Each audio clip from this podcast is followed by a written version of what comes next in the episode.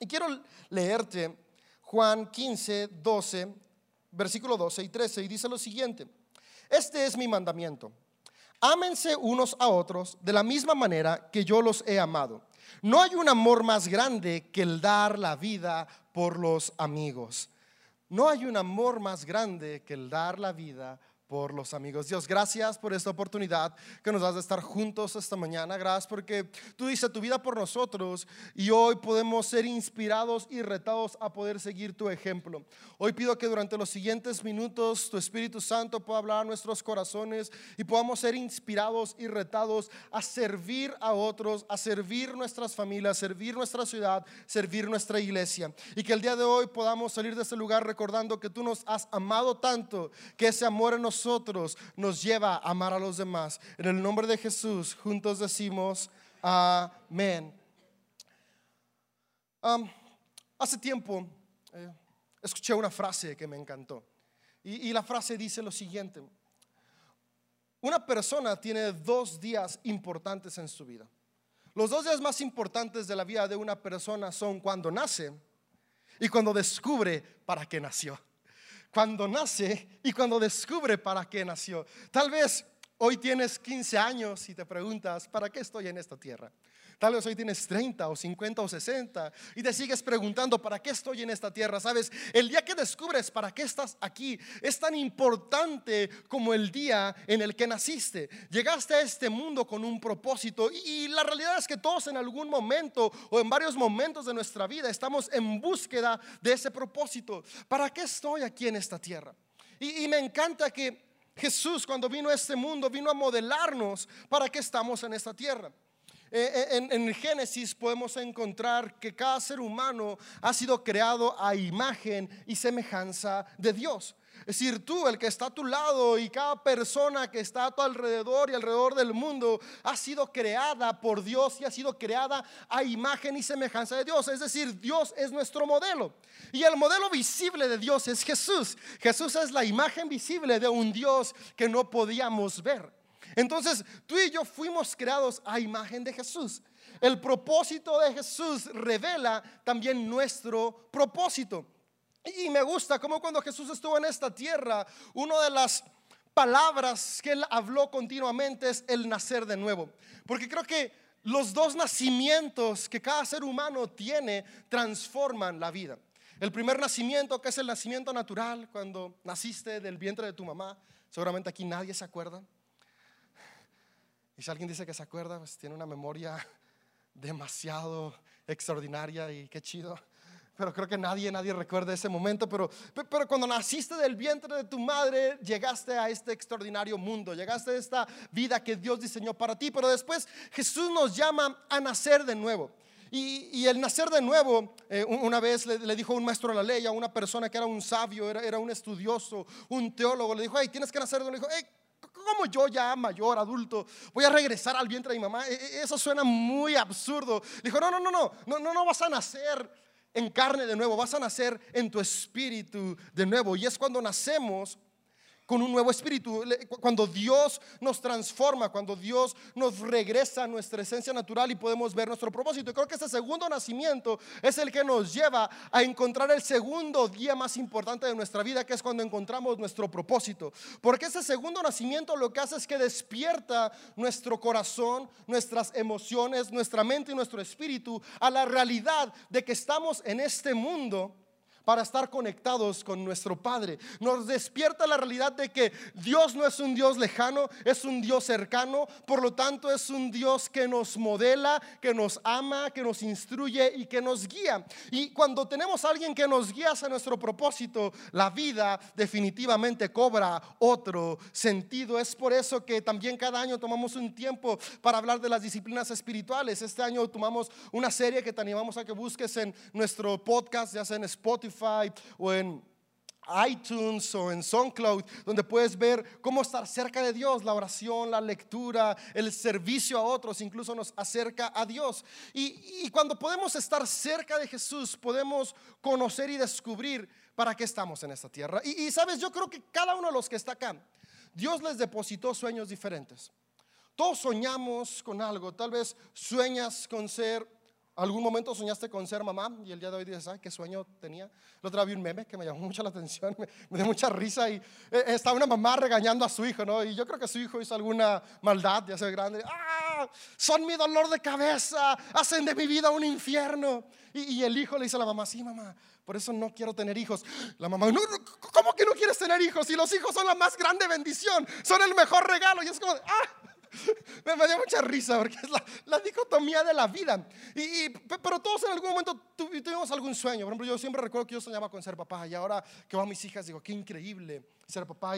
y sueño con con un negocio próspero y, sueño con una iglesia que crece y una iglesia que alcanza a personas. Eh, eh, tengo distintos sueños en mi corazón y creo que cada uno de ustedes tiene distintos sueños en su corazón. Pero eh, cada sueño que Dios pone en tu corazón tiene un propósito. Y el propósito se reduce a lo siguiente. Dios nos llama a soñar en grande para poder servir en grande. Cada sueño que Dios deposita en nuestra vida no fue depositado para servirnos a nosotros mismos, fue depositado para poder servir a los demás, porque nuestro propósito principal es reflejar a Dios, porque fuimos creados a su imagen y semejanza, y Dios a través de Jesús nos mostró que no hay nada más loable, no hay nada que te lleve a alcanzar mejor tu propósito que servir a los demás. Y mi deseo más grande es que el día de hoy pueda salir de este lugar inspirado a vivir en el propósito que Dios tiene para tu vida. Porque cuando vivimos en nuestro propósito, vivimos en plenitud. Cuando estamos en nuestro propósito, vivimos en paz y disfrutamos la vida. Dios nos llamó a eso, a disfrutar la vida. Siempre decimos, la vida no es para aguantarse, la vida es para disfrutarse. Pero la realidad es que cuando no caminas en el propósito para el cual fuiste creado, es complicado disfrutar la vida. Hay momentos que disfrutamos. Pero sabes, Dios no te llamó a disfrutar momentos. Dios te llamó a disfrutar toda tu vida. Y disfrutar tu vida en general, incluso cuando hay momentos malos, solamente se puede cuando estamos caminando en nuestro propósito. Porque disfrutar la vida no significa siempre caminar sobre nubes o tener todo resuelto. Disfrutar la vida es justamente tener en nuestro corazón la certeza de lo que cantamos, la certeza de que su amor siempre nos sostendrá. Y podemos saber que su amor nos sostiene cuando tú y yo de una manera práctica modelamos a Jesús porque nos podemos acercar más y más a Él. Y e, el verso con el que comencé leyéndote de Juan 15 nos explica muy bien el corazón de Jesús y el propósito para cada uno de nosotros. Juan 15 sucede durante la última cena que Jesús tuvo con sus discípulos. Bueno, la última cena antes de ir a la cruz, porque después de, que Él resucitó, vemos que otra vez echó unos tacos con sus discípulos y unas quesadillas por ahí en otros momentos después. Pero antes de ir a la cruz, eh, eh, Juan 15 nos relata y nos, nos habla de esta última cena que tuvo Jesús con sus discípulos. Y en esta cena que tuvo con ellos es que les expresa lo que dice. Y tiempo atrás podemos ver que hubo unas personas que se acercaron a Jesús y le dijeron, oye Jesús, ¿cuál es el principal mandamiento? Y ellos querían ver de los montones de mandamientos que tenían los judíos en su momento, cuál era el que Jesús le iba a dar más importancia. Y Jesús respondió de una manera extraordinaria y dijo, ah, el principal mandamiento es el siguiente amar al Señor tu Dios con todo tu corazón, con toda tu alma, con toda tu mente y con todas tus fuerzas. Y dice, y hay un segundo que es igual de importante, que es amarás a tu prójimo como a ti mismo. Y, y esos dos mandamientos son mandamientos que nos han movido como iglesia por generaciones. Pero en Juan 15 yo creo que Jesús dijo que antes de irme tengo que ser más claro. Y es lo que me encanta de Jesús. Cuando tienes una relación con Jesús, Jesús va clarificando tu vida cada vez más y más y más. Jesús va clarificando tu propósito. Y, Jesús, yo creo que por algún momento pensó, ok, como que estos compas a veces no se aman tanto a sí mismos como a mí me gustaría que se amen. A veces se aman tan poquito que van a amar a los demás poquito también. Entonces, antes de ir a la cruz, tengo que hacer una aclaración. Y, en esta cena Jesús le dice, hey, quiero hacerles una aclaración, este es mi mandamiento. Okay, si, si les dije que amen a otros como a ustedes mismos, sí los animo a que se amen cada vez más y más, pero en el proceso de que llegas a amarte, a aceptarte en plenitud, recuerda lo siguiente, mi mandamiento es ama a los demás de la misma manera que yo los he amado. Y eso cambia todo, ¿no? Porque ya no, ya no se trata de cuánto me amo nada más yo a mí. Tal vez hoy fue un mal día y estoy enojado conmigo, por lo tanto no voy a amar tanto a los demás. No, no, no, ahora se trata, Dios me llamó a amar a los demás como Él me amó. Y, este es nuestro llamado. Nuestro llamado es ser personas que aman a Dios y aman a los demás. Pero amamos a los demás de la misma manera que Dios nos ha amado a nosotros. Y Jesús dice, para que lo entiendan aún mejor, ¿cómo los he amado yo a ustedes? Los he amado de la siguiente manera. Y cierran el versículo 13 diciendo, no hay amor más grande que dar la vida por los amigos. En CDO siempre decimos, somos una iglesia que ama a Dios y ama a los demás. Pero el amor, ¿cómo se ve? Sabes, e, e, el amor no se trata nada más de decir te amo. El amor no se trata solamente de un abrazo o un beso. El amor no se trata de flores el 14 de febrero, que sí dale flores el 14 de febrero a tu esposa o a tu novia, chocolates también, y también a tu esposo o a tu novio. También nos gustan los chocolates. Pero el amor no se trata solamente de expresiones momentáneas. El amor es un estilo de vida y la mejor manera de mostrarle a alguien que lo amas es a través del servicio. Por eso Jesús dijo, no hay amor más grande que dar la vida por los amigos. La mejor manera en que tú y yo podemos vivir la visión que tenemos en CDO, la mejor manera en que tú y yo podemos expresar que amamos a Dios y amamos a los demás es estar dispuestos a dar nuestra vida por los otros. Decir, hey Dave, espérate, yo, yo no soy Jesús. Yo no voy a dar mi vida. Que Jesús ya la dio. Es más, Dave, espérate. Estás mal. Yo he leído mi Biblia y he encontrado en la Biblia que solo hacía falta un sacrificio y ese sacrificio ya lo hizo Jesús. ¿Para qué quieres que yo también me sacrifique? Es más, siendo realistas, aunque quisieras, no lo voy a hacer. Ya, ya Jesús lo hizo. Eh, creo que Jesús cuando hablaba hacia sus discípulos, siempre hablaba en distintos tiempos y momentos. No solamente estaba hablando lo que iba a suceder en su vida unos días después, que iba a morir en la cruz por amor a toda la humanidad, sino que también estaba hablando de una manera práctica cómo tú y yo podemos ejemplificar el amor que tenemos por otros. Y es que dar la vida por tus amigos no significa únicamente estar dispuesto a morir, a, morir a tu cuerpo, a que deje de fluir sangre por tus venas, a que deje de bombear tu corazón. No, no, no, no, no. dar la vida va algo más allá. Hay una frase que todos decimos y es, el tiempo es oro. ¿Ah? Y, también decimos, la vida se pasa volando, ¿no? Porque lo, lo más valioso que tenemos en esta vida es el tiempo. Y servir a otros requiere tiempo. Cuando tú das tu tiempo para servir a otros, estás haciendo lo que Jesús nos llamó a hacer, estás dando tu vida por otros. ¿Cuántos papás no han dicho, yo di mi vida por ti y ahora me haces esto? Llegas a las 3 de la mañana y no tiendes tu cama y, yo di mi vida por ti. O sea, tu papá o tu mamá que te dijo eso no, no, no, se mató por ti. No, no, te está diciendo, yo di mi tiempo, di mi esfuerzo, di mis mejores años, di mi energía porque te amo. Y, es que de eso se trata dar la vida, dar nuestro tiempo, talento y tesoro para servir a otros. Eso es estar dispuestos a dar nuestra vida por los demás. Y Jesús nos dice que la mejor manera de amar es cuando estamos dispuestos a dar nuestra vida por otros. Y es por eso que en CDO, parte de nuestro ADN, de nuestros valores fundamentales es el servicio, porque queremos ser como Jesús. Estamos llamados a servir cuando servimos encontramos propósito. ¿Alguna vez, cuando vas caminando por la calle y alguien te pide dinero, le, has dado una moneda a ese alguien? ¿Alguien acá lo ha hecho? ¿Un peso aunque sea? Uh, ¿Soy el único? ¿No, sientes bonito después de haberlo hecho? Es como de, ah, hice algo, ¿no? ¿Alguien alguna vez en los tacos le ha invitado un taco a alguien? Y después de hacerlo es como de, algo en ti como que como que se llena, ¿no? Y es como de, ay, hice una obra buena y, a veces pensamos como de, ah, hasta la tengo que subir a Instagram y dando un taco. Y, ¿Por qué nos llena, no? Y, de repente viene, viene Teletón, ¿no? Y, pasan con el boteo y, a veces sin pensar como de, echaste una moneda y ni siquiera pensaste si lo iban a dar o no lo iban a dar. Es como de, yo apoyo porque, porque te ayuda.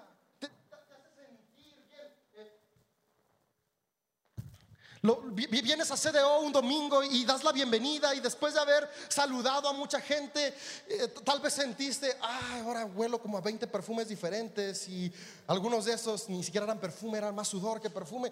Pero, después llega el domingo de bautismo, si ves el video y en el video dicen, porque el 99% de las personas que, que, se han bautizado dicen lo siguiente, cuando llegué a CDO me sentí súper bien recibido y ves eso y dices, ah, valió la pena, sientes bonito, como que sientes que algo se llena en ti.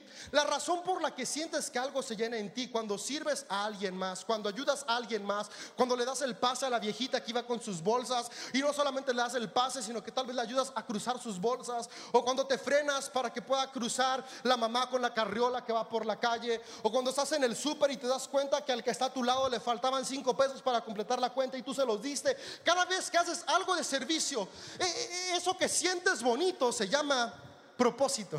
Y, sientes bonito porque estás dando un paso hacia tu propósito. Te sientes pleno porque estás entrando en una dimensión a la cual fuiste llamado a vivir cada día de tu vida. Estás entrando en el propósito que Dios te llamó a vivir. Dios nos llamó a vivir una vida de servicio. Por eso trae satisfacción cuando hacemos algo por alguien. Pero la realidad es que cada vez es más difícil servir porque la sociedad, la cultura siempre ha distorsionado los valores que Dios ha puesto en cada uno de nosotros y el mal que está en el mundo, eh, eh, el mal que conocemos como Satanás, que, quiere destruir nuestro propósito. Y, y, Satanás busca distorsionar todo lo que Dios hace. Y si tú y yo fuimos creados para servir, Satanás siempre quiere implantar la idea en el mundo de lo contrario. Y lo contrario a ser llamado a servir es ser llamado a ser servido. Y, si somos honestos, la, cultura en general, todos tú y yo en algún momento de nuestras vidas nos hemos despertando pensando, hoy quién me va a servir. Y, la verdad, eh, es cierto, no te despiertas en la mañana pensando, hoy qué va a hacer mi esposa de desayunar. ¿O cuándo fue el último día que te despertaste pensando, hoy qué le voy a hacer yo de desayunar? No te despiertas pensando, hoy va a lavar la ropa mi mamá porque ya mi camisa favorita no está limpia. O, alguna vez últimamente te has despertado de, ah, yo voy a lavar toda la ropa para que mi mamá no lave. La, la, realidad es que vivimos en una sociedad, una cultura donde despertamos pensando, ¿qué van a hacer los demás para que mi día sea mejor? Hoy mi patrón se iba a poner la música que me gusta o no. Porque si ponen la que me gusta, trabajo con ganas, ahí le pespunto con ritmo, ¿no? Y si no, pues por eso sale chueca la línea, porque pues, se pasa de lanza, pone una canción que no me gusta y ahí me distrae el ritmo. Me pone despacito y quiere que trabaje rápido, ¿no? Despacito. Voy pespuntando yo muy despacito. Y, y es la realidad, ¿no? Eh, vas al restaurante y esperas como de que me sirvan de la mejor manera y, y, de repente el, mesero te sirve con esmero y es como está esperando su propina porque que le serví para que me dé y tú como, pues a su trabajo y le doy cinco pesos. Manches, pagaste una cuenta de 200, ¿cómo le das cinco pesos? Y, y por la realidad es esa, ¿no? Vivimos en una sociedad que nos ha llamado a que el que es servido por más personas es mejor. Y, y aspiramos a eso, ¿no? E, entre más personas tenga sirviéndome, siento que estoy aún más en la cima. Y es por eso que es tan difícil vivir en nuestro propósito, porque Dios nos llamó a servir, pero nuestra cultura, nuestra sociedad nos llama a ser servidos en lugar de ser servidores. Y vivimos en esta lucha interna donde en realidad la mayoría de las veces gana el ser servido porque es más cómodo. Y, te digo, en cosas tan simples como tu día a día con tu familia o tu trabajo. Pero Dios nos llamó a hacer algo distinto. Me encanta cómo en Mateo 20, 26 al 28, Jesús rompe este esquema porque, porque, porque esta idea de, ser servido no es algo nuevo, es algo que el ser humano siempre ha cargado en parte de su naturaleza caída. Y, y está tan presente que los doce amigos de Jesús em, estaban empezando a discutir como, a ver, a ver, somos doce. Jesús es el jefe. ¿Quién es el que sigue del jefe? ¿Cuántos, cuántos tienen acá más de un hermano? Ok, ¿cuántas veces te peleaste por un lugar en la mesa del comedor? este es mi lugar, ¿no? La cabecera. ¿Alguien lo hizo eso? Yo era el único ridículo que me peleaba con mis hermanos por la cabecera. Eh, si ibas en el coche, ¿cuántos peleaban por ir adelante? ¿no? yo, pedí adelante, no, yo pedí primero, no, yo. Eh, tal, vez era la hora de comida y cuántos peleaban porque les sirvieran primero el plato. Yo, yo era el único atascado, nadie más decía yo primero. Oigan, tengo que aprenderles mucho. Eh, eh, y, cuando tienes a sus hermanos siempre estás viendo por quién es el consentido de mi papá. Ah, sí, tú eres el consentido de mi papá, pero yo soy el consentido de mi mamá, ¿no? No, sí, pero a mí me dan el cambio de las tortillas a ti no. Y, y siempre estás compitiendo por ver quién es el hijo o la hija favorito. Y, los papás también, no, es que a mí él me quiere más, no, pero a mí ella me quiere más, por eso. Y, estás compitiendo quién es el mejor papá, porque, porque pensamos que el que tiene más personas que lo alaban, que lo sirven, que hacen lo que necesita, es mejor. E, en el trabajo, no, no, no, yo, el jefe a mí es el que más, más comisiones. Y a mí me dieron la oficina más bonita, a mí me dieron la máquina nueva, llevó una nueva máquina de pespunta y a mí me la pasaron. Y llegó una computadora nueva a la oficina y me la pusieron. Llegó un nuevo ventilador y a mí, por lo tanto, pensamos que somos más, entre más cosas tenemos que nos sirvan. Y, y, la realidad es que eso alimenta nuestra mentalidad. En lugar de despertar pensando cómo voy a servir, estamos pensando cómo me van a servir a mí. Y Jesús no los, discípulos de Jesús no eran la excepción porque eran tan humanos como tú y como yo. Y espero que esto te llene de ánimo. Es pensamos ¿no? que los doce apóstoles eran superhombres. Eran hombres como tú y como yo que caminaban con Jesús y eso hacía la diferencia. Por eso cuando tú caminas con Jesús, eso es lo que hace la diferencia en tu vida. No, no, no tu perfección o imperfección, sino la perfección de Dios que camina a tu lado. Entonces estos doce amigos de Jesús, imperfectos como tú y como yo, estaban peleando quién es el favorito de Jesús. Y en el reino de Dios, quién va a estar sentado a su derecha y después quién va a estar sentado a su izquierda. Y es más, hasta estaba ahí una mamá, las mamás esas que siempre quieren meter al hijo. ¿no? ¿por qué no está mi hijo en el cuadro de honor este año, maestra? Ya no le va a traer manzanas, ¿eh? Así llegó la mamá de uno de ellos dos con Jesús. Ay, Jesús, ¿qué pasó? Mis hijos tienen que estar uno a la derecha y otro a la izquierda, ¿no? Tenía dos y quería agandallar los dos primeros lugares. Pero ahí estaban los demás discípulos escuchando, porque todos siempre están con el chisme. A ver, ¿qué le vino a decir acá la mamá de mi amigo, no? Que le ponga 10 y sacó 7. A ver, a mí también que me pongan 10, ¿no? Si él lo van a subir una décima, que a mí me suban dos. Y escuchan los demás y en esta plática empiezan a murmurar y a discutir entre ellos. No, Pedro dice, ni digan nada, yo aquí soy Pedro. Y aquí yo soy el que manda y yo soy el número uno después de Jesús. Y Juan, no, no, no, espérate, yo soy el amado. Yo estoy seguro que por ahí alguien le dijo, hey, ¿quién ha dicho? Nadie ha dicho más que tú, solo en tus cartas dice que eres el amado. Así que ni te la creas tanto. Y, y empezaron a discutir entre ellos y Jesús los escuchó. Y les dijo, hey, cálmense, Cálmense. ¿Por, qué discuten? ¿Por quién es primero entre ustedes? Y fíjate la respuesta que les da y me encanta. Dice, entre ustedes debe ser diferente. Puedes decir conmigo, entre nosotros debe ser diferente. Y ve la diferencia que Dios nos llama a ser. La diferencia no es que tú y yo estamos llamados a vernos distinto a los de nuestro trabajo, en la forma en que nos vemos por fuera. Nuestro llamado es vernos distintos a todas las personas que aún no caminan con Jesús en la manera en la que somos. Y esta es una de esas maneras, para inspirarlos a que también amen a Jesús. Y fíjate, el que quiera ser líder de entre ustedes debe ser sirviente. Ah. Y el que quiera ser el primero de entre ustedes debe convertirse en esclavo. Oh, son dos palabras que que nuestra cultura no recibe muy bien. Sirviente y esclavo. Es como de, no, no, no, a ver, yo, yo soy el líder para que me sirvan. Pero Jesús está diciendo, no, no, no, no, estás llamado a ser el líder para servir. En serio decimos que somos una iglesia que influencia al mundo. ¿Quiénes son los influenciadores? Los líderes. Por lo tanto, somos una iglesia que está llamada a servir al mundo. Porque es lo que Jesús dice. Cálmense, entre ustedes debe ser diferente. Dice, pues ni aún el Hijo del Hombre, se está refiriendo a él mismo. Dice, hey, ni siquiera yo que soy Jesús. Dios, el que hace el agua en vino, el que les multiplica los panes, el que sana paralíticos, el que levanta enfermos, ni siquiera yo vine a este mundo para que me sirvan, sino para servir a otros y dar su vida en rescate por muchos. Y una vez más nos recalca ese propósito que tenemos. Dice Jesús vino para dar su vida en rescate por muchos. Cuando tú y yo imitamos a Jesús en una vida de servicio, el resultado es que muchos van a ser rescatados. El resultado es que muchos van a ser transformados. En CDO decimos que anhelamos y vemos una iglesia de multitudes. Multitudes siendo salvas por Jesús, multitudes encontrando propósito y destino tal como tú lo has encontrado. ¿Cómo vamos a lograr verlo cuando modelamos lo que hace Jesús y nos dio la respuesta? Cuando servimos a otros y damos nuestra vida por otros, el resultado es que muchos son rescatados.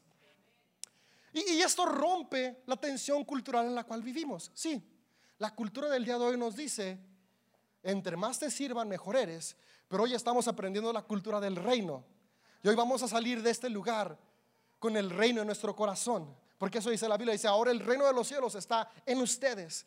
Y el reino en ti nos va a permitir que juntos como comunidad salgamos a servir a nuestra familia, a nuestra iglesia y a nuestra ciudad. Porque en CDO somos serviciales.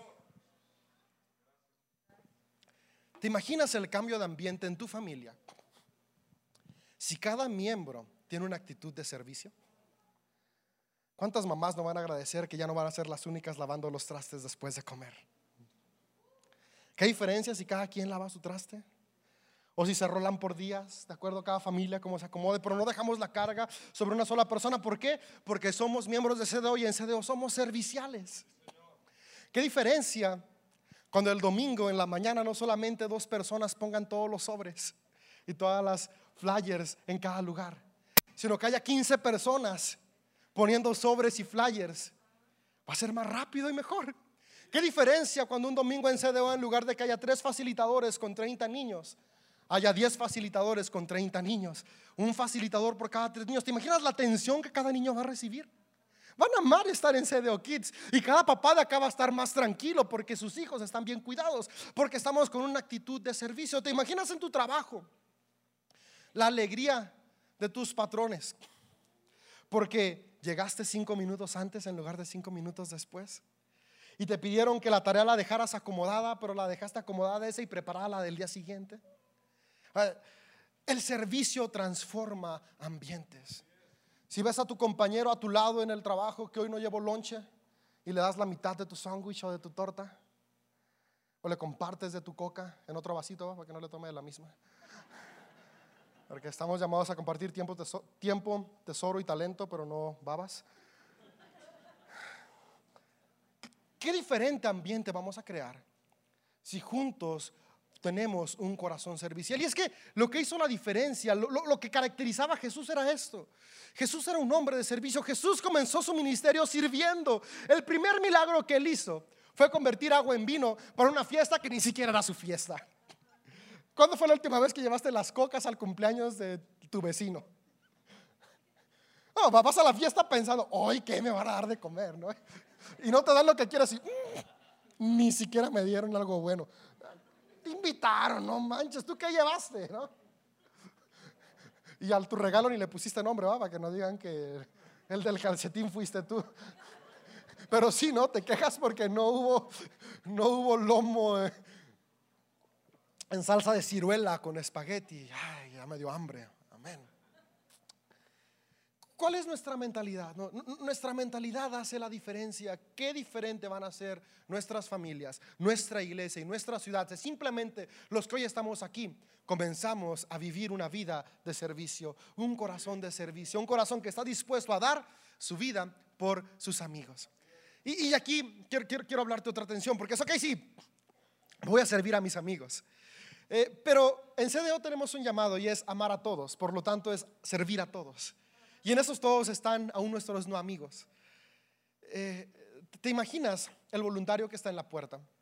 Que le toque recibir a el que, la, la, persona que tal vez le estafó financieramente, e, ese amigo que te invitó a la flor de la abundancia y te dijo, Ay, no, sí, vas a ganar miles en cinco meses, y tú nomás dame mil pesos y te vas a comprar la casa de tus sueños. Tú le diste los mil pesos esperando la casa de tus sueños y de repente desapareció. Y ya no lo viste ni tú, ni tu comadre, ni tu amigo. Y ni te contesta los mensajes en Facebook, borró el WhatsApp. Y de repente, tres años después, lo ves entrando por esa puerta y te tocó ser anfitrión ese día.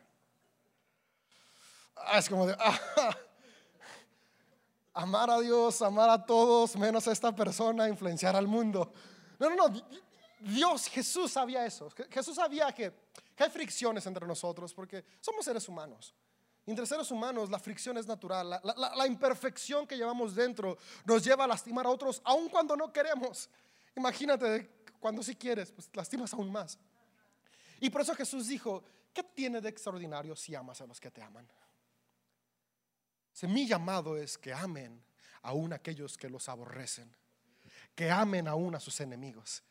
Y, entonces si estamos llamados a amar aún a nuestros enemigos, entonces pues ya estás llamado a amar a todos, ¿no? Porque si amas al enemigo, pues también amas al indiferente.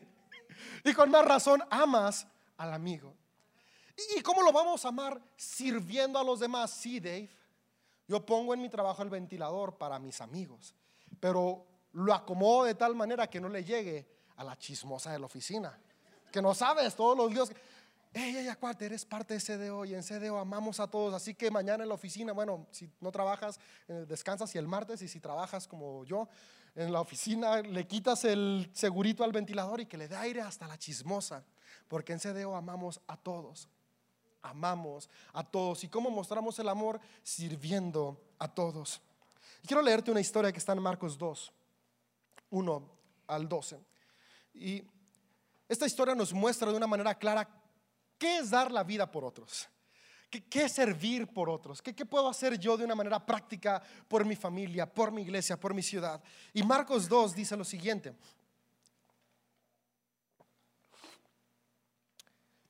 Cuando Jesús regresó a Capernaum, varios días después, enseguida corrió la voz de que había vuelto a casa. Pronto la casa donde se hospedaba estaba tan llena de visitas que no había un lugar ni siquiera frente a la puerta. Así yo sueño que un día digan de CDO, ¿no? CDO estaba tan lleno de gente que hasta el estacionamiento estaba atascado de personas escuchando en el overflow. ¿Cuántos se emocionaron, va? Ah, qué bonito se sintió eso.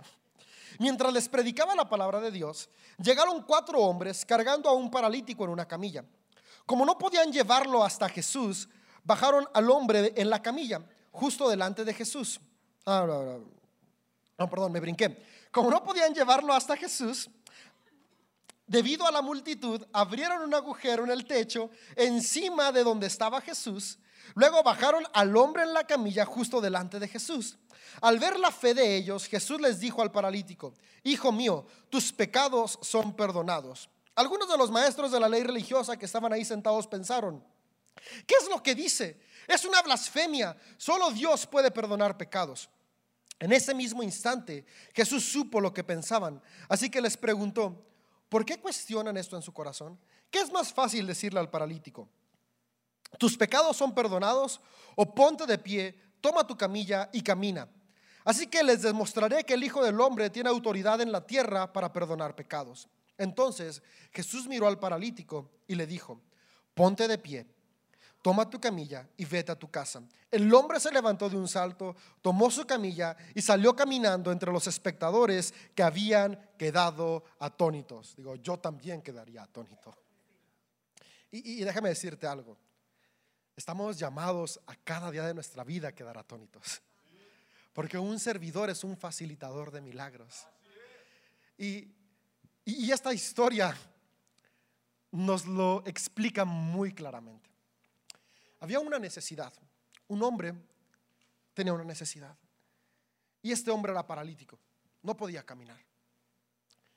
Había alguien que podía resolver su necesidad y ese alguien es Jesús.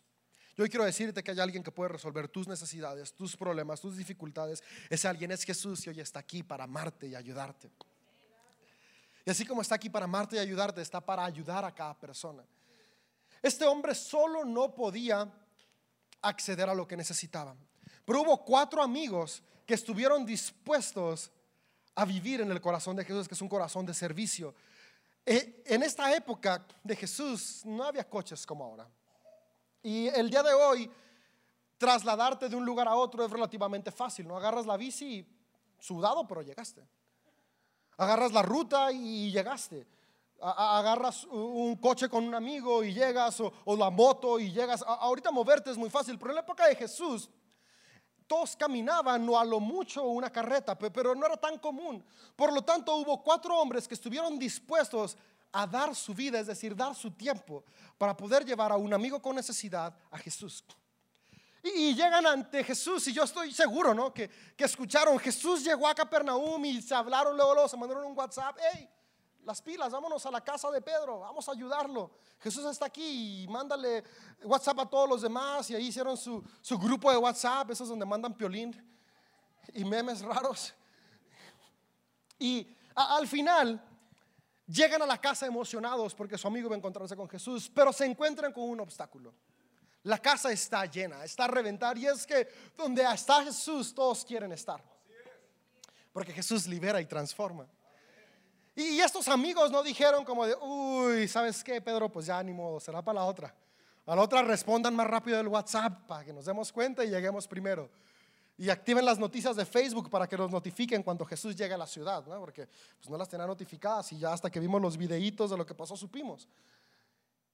Y la, actitud puede haber sido esta, ya no, ya no alcanzamos, ya nos fuimos, pero no, no, no, ellos tenían un corazón de servicio y ellos estaban interesados en que su amigo fuera transformado y dicen, ¿sabes qué? Está lleno, no cabe nada, ya intentamos empujar a todos y abrir espacio y no pudimos, ya hicimos la sirena, ya tratamos todo y nadie se abrió, como a veces pasa en México cuando suena la ambulancia y nadie se abre. Ah, cuando lo oigan, abran espacio y dejen que pase. Dijeron, ok, ya hay un techo, vamos a subir a nuestro amigo al techo. Se esforzaron aún más subieron a su amigo al techo y ya una vez en el techo tenían que hacer un hoyo. Y yo a veces veo unas, unas imágenes que, al menos cuando estaba eh, en, en Kids, cuando yo era un niño, uh, hace ya bastantes años, y, cuando nos, daban esta historia eh, eh, en CDO Kids, siempre se veía como una imagen donde estaban quitando unas palmeritas, ¿no? Y, lo bajaban por las palmeritas. Y alguien ha ido a los mariscos donde tienen palmeras, ¿no? Ah, pues ahí nomás le daban dos, tres golpecillos y se abría. Y era como, ah, ok, Qué chido, ¿no? Que sus amigos pensaron en quitar las palmeras y bajarlo, pero la realidad es otra. En la época de Jesús los techos no eran de palma, los techos eran de piedra. Así que estos amigos tuvieron que literalmente romper un techo de piedra justo donde estaba Jesús para, para poder bajar a amigo. ¿Te, ¿Te imaginas esto? Subirse a una casa ajena, empezar a romper el techo para bajar a su amigo. Esto implicaba que ellos estaban dispuestos varias cosas. Estuvieron dispuestos a hacer un esfuerzo extra porque ya lo habían llevado, ya era como de, oye, ya cumplimos, pero no, no, no, era, no te trajimos nada más para que veas a Jesús, te trajimos para que seas transformado por Jesús. Así que ellos estuvieron dispuestos hasta que vieron el resultado, iban a darse por vencidos. Segundo, estuvieron dispuestos a pagar el precio en lo físico, pero también en lo financiero, porque estaban rompiendo el techo de una casa. Si rompen el techo de tu casa sin importar que sea por una buena obra, tú vas a querer que te lo reparen. No vas a dejar ir al que te lo rompió nada más como de, ay, no, sí, era por algo bueno. No, no, no. Es qué bueno que lo hiciste, pero ahora me lo reparas. Ellos sabían que iban a tener que pagar ese techo, pero sabían que la vida de su amigo valía el techo y más. Sabes, servir requiere a otros que demos nuestro tiempo algunas veces requiere que demos nuestro dinero, requiere que demos nuestro talento. Pero déjame decirte que los resultados de las vidas bendecidas a tu alrededor valen tu tiempo, tu talento y tu tesoro y aún más. Porque el valor que cada persona tiene es el valor de la sangre de Jesús. Y es un valor invaluable. Sabes, lo, que tú has encontrado puede ser encontrado por otros si tú tomas una actitud de servicio. Y estos amigos hicieron todo para que su amigo pudiera ser. y me encanta lo que dice. E, e, este verso me, fascina porque habla de que tú y yo sí podemos ser facilitadores de milagros. Porque cuando Jesús ve al paralítico no le dice, hey, tu fe te ha salvado. La mayoría de los milagros que vemos en la Biblia, Jesús le dice al enfermo, tu fe te ha sanado. Pero en este momento Jesús no le dice al paralítico, tu fe te ha sanado. Jesús voltea a ver a sus cuatro amigos y dice, su fe eh, fíjate, quiero leértelo. Dice, um,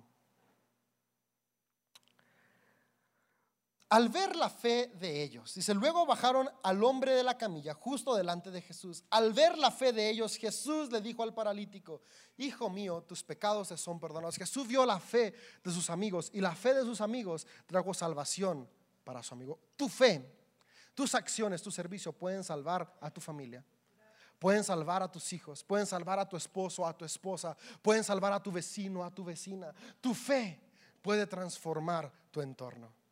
Por eso decimos que en CEDO cada colaborador es un facilitador de milagros, porque lo que hacemos juntos trae vida y esperanza. Sabes, cada persona que acepta a Jesús y es transformada, no es el éxito de una predicación elocuente. Tal vez levantaste la mano cuando el predicador te invitó a aceptar a Jesús, pero el resultado es el esfuerzo y trabajo de todo un equipo de colaboradores en conjunto, porque empezaste a recibir el amor de Jesús desde que alguien te saludó en el estacionamiento. Y ahí dijiste, ah, qué bonito saludan aquí. Yo, quiero eso. Empezaste a recibir el amor de Jesús cuando alguien recibió a tus hijos en Kids y está dándoles la gracia que Dios tiene para ellos. Empezaste a recibir a Jesús cuando te sentaste en una silla cómoda y limpia que alguien preparó antes para ti. En CDO, cada victoria no es de individuos, es de un colectivo, porque creemos que juntos somos mejores. Una gran iglesia no se construye con el talento de unos pocos, sino con el sacrificio de cada uno de ustedes, el sacrificio de muchos. Sabes, este hombre para ser sanado por Jesús necesitó de sus cuatro amigos. Hoy nuestra ciudad, nuestras familias nos necesitan a todos trabajando y sirviendo para que alcancen salvación. Y, de, esta historia yo encuentro cuatro puntos importantes que quiero que se vayan hoy en tu corazón. Y, lo primero que quiero que podamos salir el día de hoy con nuestro corazón es que no, no solamente en CDO, sino cada persona que sigue a Jesús alrededor del mundo tiene el siguiente llamado. Tenemos el llamado de servir a Dios servir a todos. Servir a Dios se demuestra sirviendo a todos. Amar a Dios solamente es posible si amas a otros. Dice la Biblia, no puedes amar a Dios si no amas a tu prójimo. Si no te engañes. No te engañes diciendo, yo y Dios. No, no, no. Dios nos llamó a amar a los demás. Por lo tanto, Dios nos llamó a servir a los demás. Queremos mostrar nuestro amor por Dios. Vamos a servir a otros. Y, y hay cuatro puntos que quiero que te lleves en tu corazón. Y el primer punto es, identifica la necesidad a tu alrededor. Estos cuatro amigos identificaron la necesidad de su amigo. Lo conocieron. ¿Conoces las necesidades en tu familia? ¿De tu esposa, de tu esposo, de tus hijos? ¿De tus padres, de tus amigos? ¿Conoces las necesidades de tu iglesia? Necesitamos gente en el audio, en el video, en los niños, en estacionamiento. Ahí nomás va, por si no los conocían, ahí, para que vayan conociendo un poco distintas de las necesidades que hay. ¿Conoces las necesidades que hay en tu ciudad? Hay parques que necesitan ser restaurados, hay niños que necesitan ser amados, hay familias que necesitan un plato de comida. ¿Conoces la necesidad en tu ciudad? Lo, primero que tú y yo estamos llamados es identifica la necesidad. Sabes, Jesús, Dios dice, Dios amó tanto al mundo que envió a su Hijo. Dios identificó que el ser humano tenía una necesidad, la necesidad de ser restaurado. Y después de identificar la necesidad, actuó. Dios amó al mundo, identificó su necesidad y envió a su Hijo. Tú y yo estamos llamados a abrir nuestros ojos y esto es cambiar nuestra mentalidad. Si cada mañana, el día de hoy, hacemos el compromiso, en lugar de despertar diciendo, ¿qué hoy va a hacer las personas a mi alrededor por mí? Nos despertamos pensando, hoy yo qué puedo hacer por los que están a mi alrededor. Nuestro mundo va a ser distinto. Yo quiero animarte que te lleves este reto esta semana. Que al despertar tú puedas hacer una lista, hoy qué puedo hacer por las personas a mi alrededor. ¿Qué puedo hacer por otros? Y te imaginas si en una casa cada persona se despierta pensando, ¿qué puedo hacer por los demás? Y todos se sirven mutuamente. Qué bonito ambiente va a haber toda la semana. Te prometo que las peleas van a bajar. Te prometo que las discusiones van a bajar. En lugar de estar peleando por el control, es como, ok, ¿cómo, podemos servirnos unos a otros? Identifica la necesidad a tu alrededor. Y después de identificar cómo puede servir de una manera práctica, digo, hoy qué voy a hacer. porque a veces nos quedamos con buenas intenciones. A mí me ha pasado muchas veces. Veo una necesidad y digo, ay, quiero ayudar, quiero hacer esto, pero se quedó hasta ahí. Yo quiero animarte que después de que pienses, hoy qué puedo hacer, digas, ¿cómo lo voy a hacer? Una acción práctica para poder servir a las personas a tu alrededor. El segundo punto que quiero que te lleves es, el servicio es de adentro hacia afuera. Jesús siempre nos modeló un orden. Y me encanta cuando hace la gran comisión, dice vayan por Judea, Samaria y el resto del mundo. Es decir, comienza por tu ciudad, tu estado y después todo el mundo. Y yo quiero hacértelo más corto. Comienza por tu familia. Tu familia, después tu iglesia y después tu ciudad. Sabes, estamos llamados a servir de adentro hacia afuera porque hay un dicho muy feo que yo sueño y veo aquí a cada persona en ese dedo que lo vamos a romper, que dice, luz de la calle, obscuridad de la casa. ¿Alguien lo ha escuchado? O en casa de herrero, cuchillo de palo. Cuando sabes esos dichos es porque ya pasaste los 30, chin. Ok, ya, tengo canas, dichos de sabiduría. Y, es porque es eso, teóricamente es fácil servir a un extraño. Es más fácil invitarle unos tacos a alguien que no conoces y ves con necesidad que prepararle el desayuno a tu esposa después de haber tenido una discusión un día anterior. Es más fácil tal vez llegar a CDO y saludar a tres personas que hacer un acto de servicio por tus hijos que te sacaron de quicio el día anterior. Pero la realidad es que estamos llamados a comenzar a amar a nuestra familia. Porque, ¿sabes? Dios nos llamó a amar a nuestra familia. Dios dice que Él vendría y restauraría el corazón de padres a hijos, hijos a padres. Y la mejor manera de restaurarlo es a través del amor. Y la mejor manera de ver el amor es a través del servicio. Así que hoy quiero animarte. Comienza sirviendo en tu casa. Tu familia, tu esposo, tus hijos, tus padres, tus hermanos. Comienza sirviendo en tu familia. Después comienza a servir a tu iglesia. Tu iglesia te necesita. De verdad, en CDO soñamos hacer muchas cosas. Creemos que Dios ha puesto un potencial muy grande en cada uno de ustedes. Pero necesitamos hacerlo juntos. Súmate a un equipo de voluntarios, súmate a un equipo de colaboradores. Y después sirve a tu ciudad, de adentro hacia afuera, tu familia natural, tu familia espiritual y la comunidad en la cual Dios te ha plantado. Tercer punto que quiero compartirte es, juntos es mejor. Sabes, en esta historia que te leí de Marcos Dos, podemos ver cómo el poder de la unidad trajo un milagro. Cuatro personas que se pusieron de acuerdo y cada uno puso sus talentos y dones en servicio, pudieron proveer un milagro. Sabes, yo creo que estos cuatro amigos, uno, uno se subió al techo y otros estaban empujando al amigo en la camilla y había uno que estaba bien fuerte y dijo, pues yo le doy los martillazos para romper el techo. Y había otro que no estaba tan fuerte que dijo, pues yo les echo aguas desde abajo. Y otro que sí estaba fuerte, pues yo además de echar agua, acá los detengo. Y otro, pues yo detengo la mesa. Juntos somos mejores. ¿Sabes?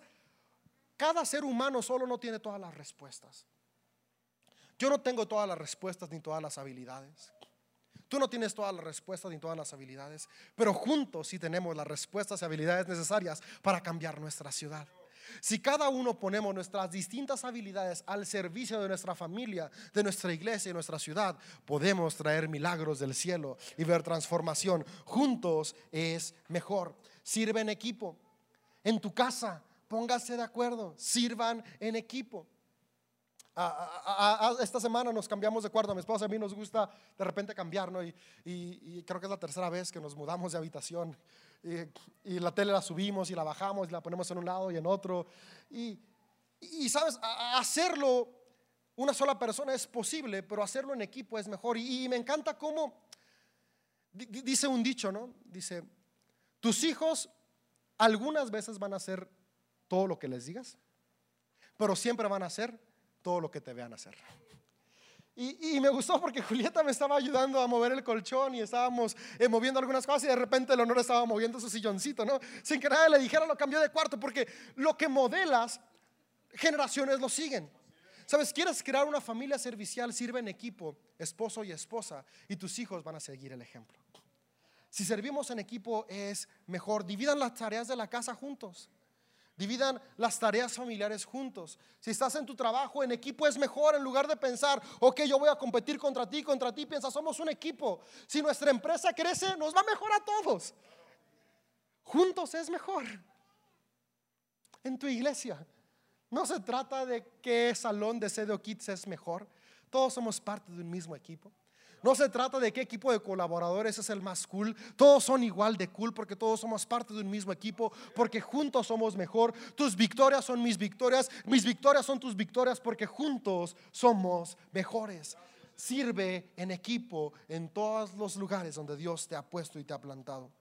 Por último, punto cuatro, somos servidores de la segunda milla.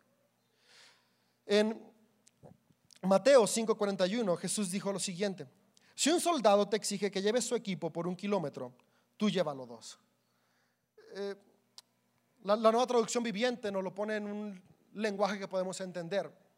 Pero la traducción original dice una milla y, no se refiere a la milla de la medida inglesa. No, se refiere a un millar de pasos. En la época de Jesús había una ley donde un soldado romano le podía decir a cualquier civil que cargara su equipaje por mil pasos. Era como de, ok, ya estoy cansado, veo un civil, por favor Nacho, llévate mi mochila durante mil, mil pasos. Y era como de, si yo era soldado y Nacho no era soldado, pues no podía decir nada porque era una ley. Y se llevaba mi mochila mil pasos. Y yo iba caminando tranquilamente sin nada y Nacho tenía que acompañarme mil pasos. Y yo me imagino cada persona que le tocaba esto, es más, veías un soldado y corrías, como hoy en día también, ¿verdad? Tristemente. O sea, yo que ni córrele, que ni te vean. Pero si te alcanzaba y te veía, era como, ok, ibas contando. Yo creo que cuando ibas en el paso 999, estabas descansando. En cuanto llegabas al mil, era como, ok, soldado, ahí está, cumplí la ley, ahí nos vemos y correr rápido antes de que te volviera a ver otro soldado. Pero Jesús le dice, ok, ok, si un soldado les pide esta ley, ustedes van a hacer algo diferente. Van a llevar una segunda milla el equipaje. Es como, ah, ya, llevarla mil pasos es, es mucho. Jesús, ¿cómo que llevarla otros mil pasos? Sí, sí, sí, porque acuérdense que en este mundo el que quiera ser líder tiene que comenzar por servir. Quieren instaurar el reino de Dios en su nación, comiencen sirviendo a su nación. Pero es un soldado abusivo. Ama a tus enemigos. Pero es que es injusto. Mi reino es un reino diferente. Piensen diferente. Hagan diferente. La segunda milla. Es que Dave, llegar a las 9 de la mañana, CDO, ¿por qué? Si a las 10 empieza la reunión, porque somos colaboradores de la segunda milla. Llegamos antes para preparar todo mejor. Eh, es que cómo le voy a lavar la camioneta a mi papá si ni siquiera me dio domingo todo el mes pasado. Estamos en la segunda milla, no nada más le lavas la camioneta, también la bicicleta. ¿Cómo le voy a preparar los frijoles charros a mi esposo si esta semana ni siquiera me trajo unas flores? Estamos en la segunda milla, le das frijoles charros y una milanesita. Y el hombre está en la segunda milla, no nomás le lleva unas flores, unas flores y unos zapatos. vivimos en la segunda milla, en la segunda milla está lo extraordinario. Y, sabes, ¿te imaginas la sorpresa de un soldado? cuando se encontraba un seguidor de Jesús.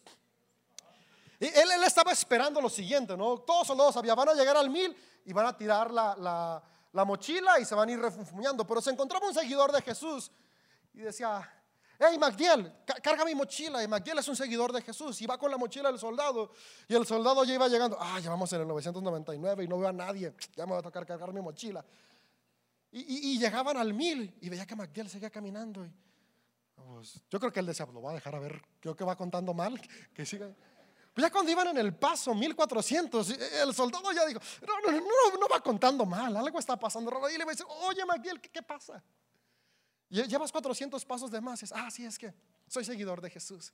Y los seguidores de Jesús somos serviciales. Y quiero servirte con otros mil pasos. Ese soldado sí iba a llevar un impacto distinto. Y en algún momento, después de encontrarse con otro seguidor de Jesús y experimentar lo mismo, y decir, como, que yo puedo servir también a mi nación de una mejor manera. Y su actitud iba a empezar a cambiar. Y en algún momento, tal vez después de encontrarse con el seguidor número 20 de Jesús, iba a decir, yo también quiero seguir a este Jesús y dar la milla extra por mi país, por mi nación. En la milla extra sucede lo extraordinario. Lo ordinario es bueno, pero lo extraordinario es mejor. Tú y yo estamos llamados a ser colaboradores, voluntarios, servidores de la segunda milla, porque en la segunda milla es donde los milagros suceden. El milagro de este hombre sucedió cuando sus amigos dieron la segunda milla. La primera milla era llevarlo donde estaba Jesús. La segunda milla es ir a donde nadie más va. Fueron al techo, lo rompieron, lo bajaron y después repararon el techo. La historia de la Biblia no lo dice, pero yo creo que el dueño sí los hizo que lo repararan. En la segunda milla los milagros suceden. ¿Quieres ver milagros en tu familia? Empieza a caminar en la segunda milla. Sirve a tu familia en la segunda milla. Y, puedes decirme, Dave, ¿cómo sé cuál es la segunda milla? La segunda milla no se pide. La segunda milla se da de voluntad. El soldado pedía y exigía la primera milla.